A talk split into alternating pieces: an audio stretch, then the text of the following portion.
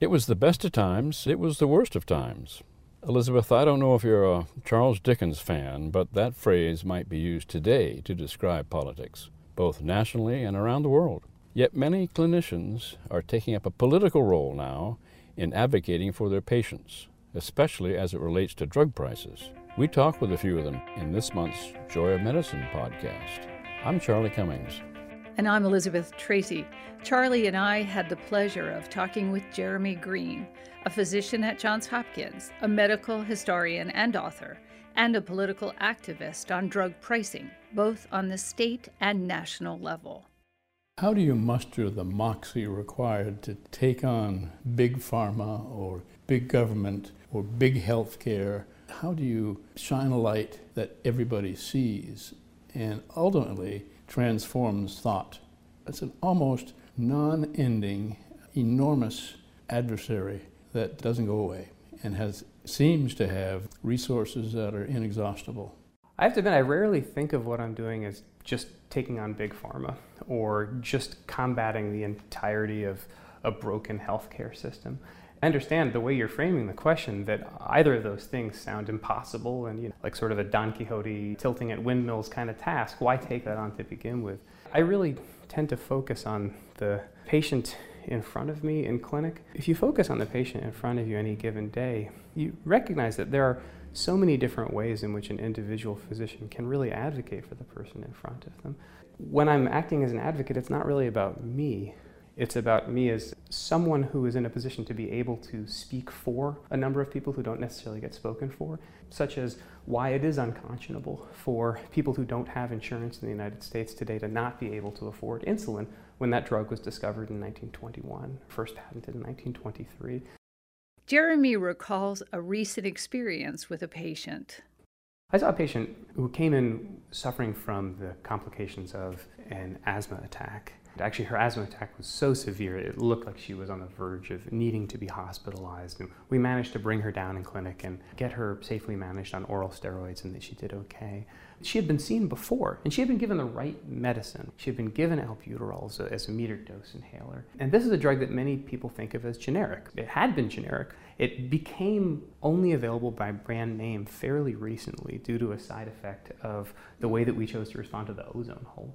So when physicians write a prescription for albuterol, this old drug, they don't necessarily realize that the puff can cost $80 and depending on your patient and how close she is to the poverty line. This particular patient was uninsured, was working two jobs, didn't speak English, at first couldn't afford the albuterol inhaler, then finally managed to find a way to afford it and wasn't instructed how to use it. Basically was spraying it like a Binaca sprayer into the back of her mouth. And so the whole process by which she became an urgent or perhaps emergent case in my clinic was entirely preventable and related to deeper social structures. Why is an old drug so expensive?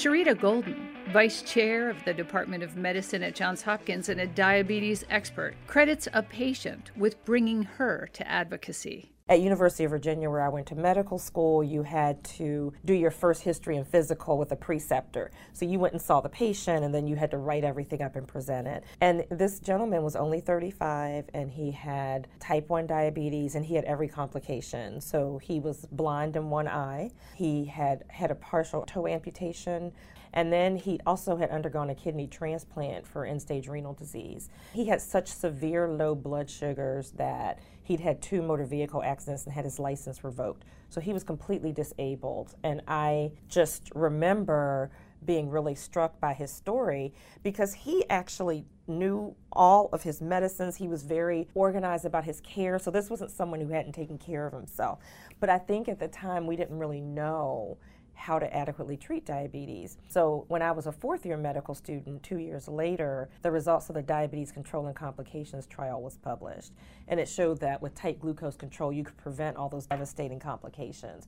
So I realized that I'd be able to really prevent those kind of complications in the future by aggressively treating diabetes which goes back to the insulin issue. So we want to have the flexibility as clinicians to be able to choose the regimen that's going to be most effective. Sherita says the meteoric rise in price of various insulins leads her to become an even more vociferous advocate with the American Diabetes Association. This is a huge challenge, and it's one of the reasons that the cost of care for diabetes has skyrocketed recently. So I think it's really critical for us to be advocates for our patients. And so to identify a professional organization that allows them to advocate in a more impactful way. Those are ways that we can really advocate because as frontline clinicians, we can actually share with those who make some of these decisions what the real challenges are. In a way, it's like taking that frustration that you have about your prescription for your patient who really needs it being denied and really taking it to the people who can make policies to change those decisions. So it makes you feel like you're actually a part of the solution for your patient.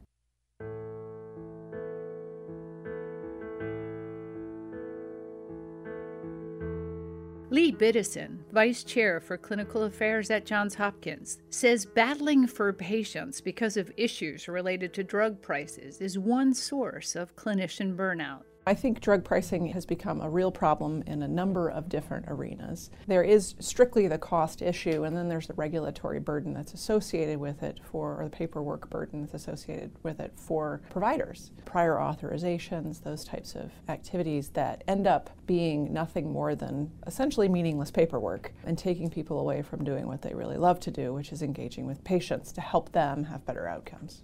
I think it's significant because it is a piece of a larger context. So the regulatory burden, the checking of the boxes, the being sure that every form is filled out and filled out correctly and in triplicate, so to speak, is a big piece of what's frustrating clinicians.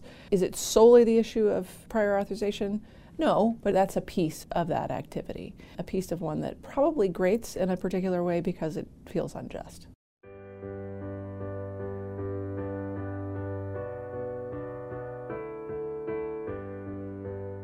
Are you galvanized to advocate? Shannon Brownlee, Senior Vice President of the Lown Institute, which seeks to reform healthcare via a grassroots approach, invites clinicians to join in. What the Lown Institute wants to do is help us reimagine our healthcare system, our medical services delivery system, in a way that makes it better for clinicians as well as for patients.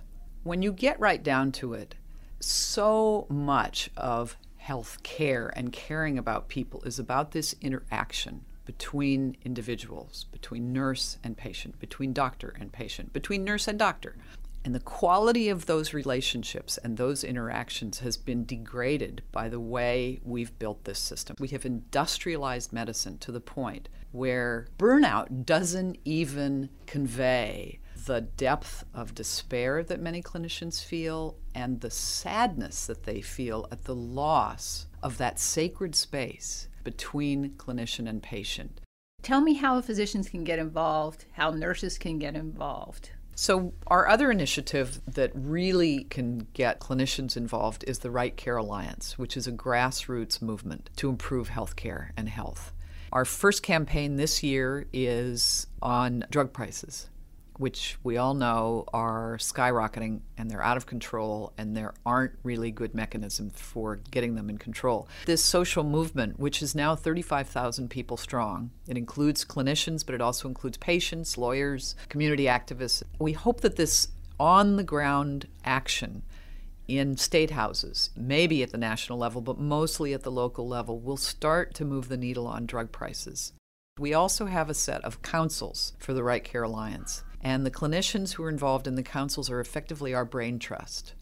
Would it be your assertion that these kinds of things are going to provide sufficient payback, that it will help ameliorate some of the many problems we hear from clinicians about their practice? Clinicians feel powerless right now. The institution, the manager, the CEO, the payer, somebody else is running their lives. And I think they kind of have two choices. They can either feel terribly powerless and try to soldier on, or they can somehow get involved in some way of making change.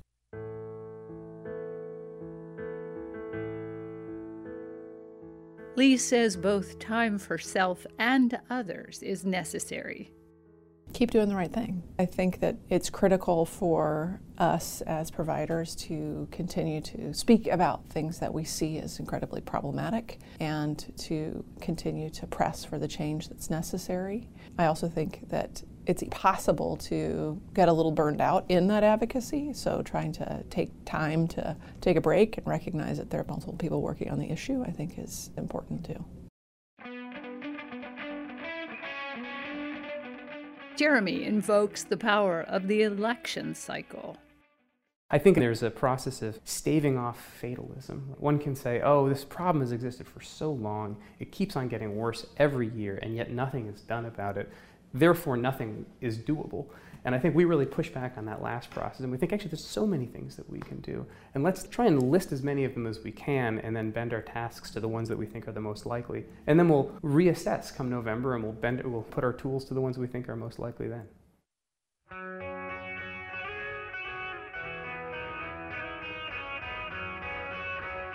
That's this month's Joy in Medicine. Thanks again to Brian Garibaldi, physician and musician, for our marvelous music. I'm Elizabeth Tracy. This podcast series is brought to you in part through the generosity of the John Conley Foundation, which focuses on medicine and humanism.